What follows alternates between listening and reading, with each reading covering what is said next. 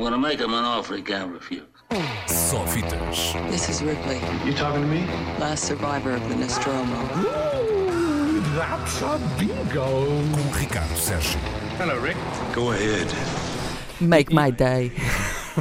Tinha que fazer isto. Tá, acho muito bem que faças e que continuas a fazer por muito tempo. Olha, eh, é isso, começamos por obituários, um deles acabadinho de saber, porque foste tu que me disseste ainda há minutos, esta notícia Passou despercebido lado. porque foi uma semana complicada e É o Stan verdade. Lee acabou por eclipsar eh, Lá o está, Douglas acabou Rain. por eclipsar o Douglas Rain, o homem que dizia I'm afraid, Dave. É a voz Dave." do All Known Thousand. Exatamente.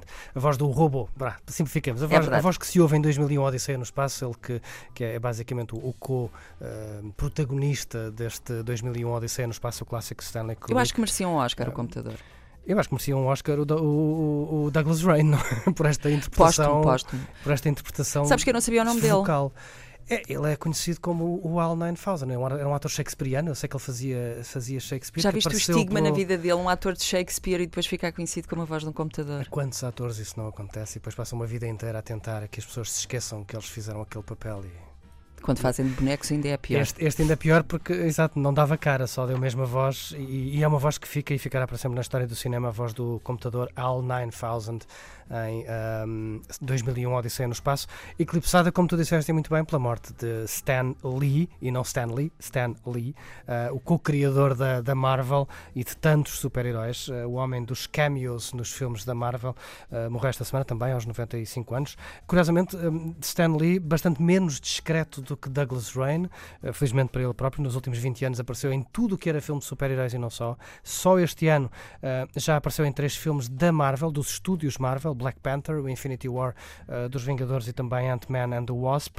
Também apareceu num quarto filme que não da Marvel, o, Venom, da Sony, e apareceu, ou vai aparecer ainda, em pelo menos mais dois filmes de animação. Teen Titans Go, o filme, e uh, Ralph Breaks the Internet, a sequela do Wreck-It Ralph. Portanto, vamos ter Stan Lee ainda este ano e vamos ter muito Stan Lee ainda uh, no próximo ano, porque ele deixou uma série de cameos uh, já prontos, preparados, despachados para, para os próximos dois filmes. Para estas Ahm, vidas e as próximas É, também. portanto, Stan Lee vai continuar a viver. Vai continuar a viver, não só nos seus super-heróis, mas também no cinema. Ele vai aparecer em dois filmes, Captain Marvel e no quarto capítulo dos Vingadores. Portanto, no próximo ano ainda vamos ver uh, Stan Lee, que apareceu este ano em, em sete filmes e que nos deixam um legado de super-heróis, enfim, que nunca mais acaba.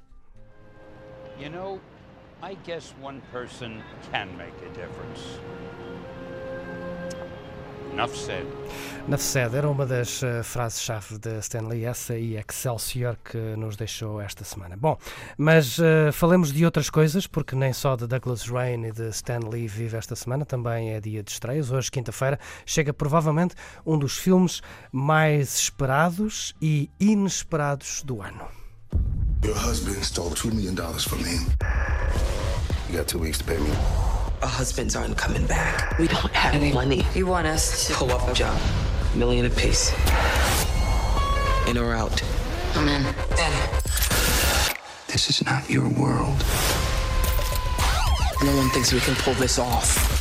Let's go. You reap what you sow. Let's hope so.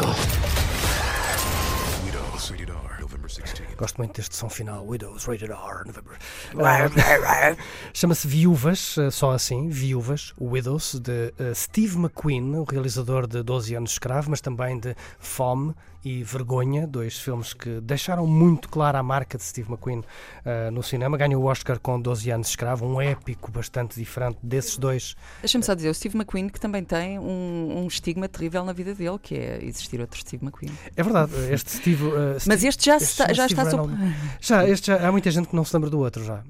Se calhar porque já são, enfim, já, Já são velhos, pronto. Bom, é assim, este- depois este- o tempo passa e as pessoas são esquecidas. É verdade, Acontece a todos. É verdade. Onde é que lá vai o outro Steve McQueen?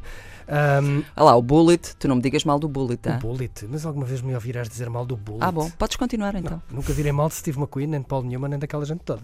Bom, uh, Steve McQueen, este Steve McQueen, o realizador Steve McQueen, ahm, fez este filme. Curiosamente, há aqui uma dupla muito interessante. Este Viúvas é baseado numa série de televisão britânica dos anos 80, estreou em Ah, 83. eu, ia te- eu vi essa série. É possível. É uma série de uma, eh, sobre mulheres que fa- fazem um assalto a um banco. Lá está. E, curiosamente o Eu não filme... sabia que elas eram viúvas, isso São, escapou-me. São, é exato. Aliás, o, o filme não é, não é só baseado, isto é quase uma adaptação da série para, para os tempos de hoje e para os Estados Unidos. A série original passa-se no Reino Unido, sim. Inglaterra, eh, no tempo da Thatcher, e portanto Sim, fazia sim, sim. sentido naquela altura. Passou, penso que na RTP2. Possível, possível. Talvez no lugar à escolha, possível numa RTP Memória. É possível, é possível que agora a RTP Memória possa ir buscar esta série. Olha, Olha eu pescar o olho, olha eu pescar o olho. Ahm, mas dizia eu, é baseado numa série de televisão britânica dos anos 80 que teve duas temporadas, em 83 e em 85, se não estou, se não estou em erro. Ahm, só que desta vez o que é que acontece? Desta vez, Steve McQueen, e, e nós sabemos como é que Steve McQueen trabalha, e Gillian Flynn, a escritora Gillian Flynn, eh, que também já tinha eh, visto o seu livro Gone Girl adaptado para o cinema, em parte incerta, ah, juntaram-se os dois para escrever o argumento deste filme. E, e só isto já é, já é, enfim, já é um ingrediente de luxo. Steve McQueen e Gillian Flynn, os dois juntos a escreverem um filme. E Xadé na banda sonora. Xadé, banda, já, já ia falar disso. Xadé na Desculpa. banda sonora, Anne Zimmer, Nina Simone, enfim, banda sonora é genial. Mas hum, esta é a primeira adaptação cinematográfica com estes dois nomes atrás das câmaras.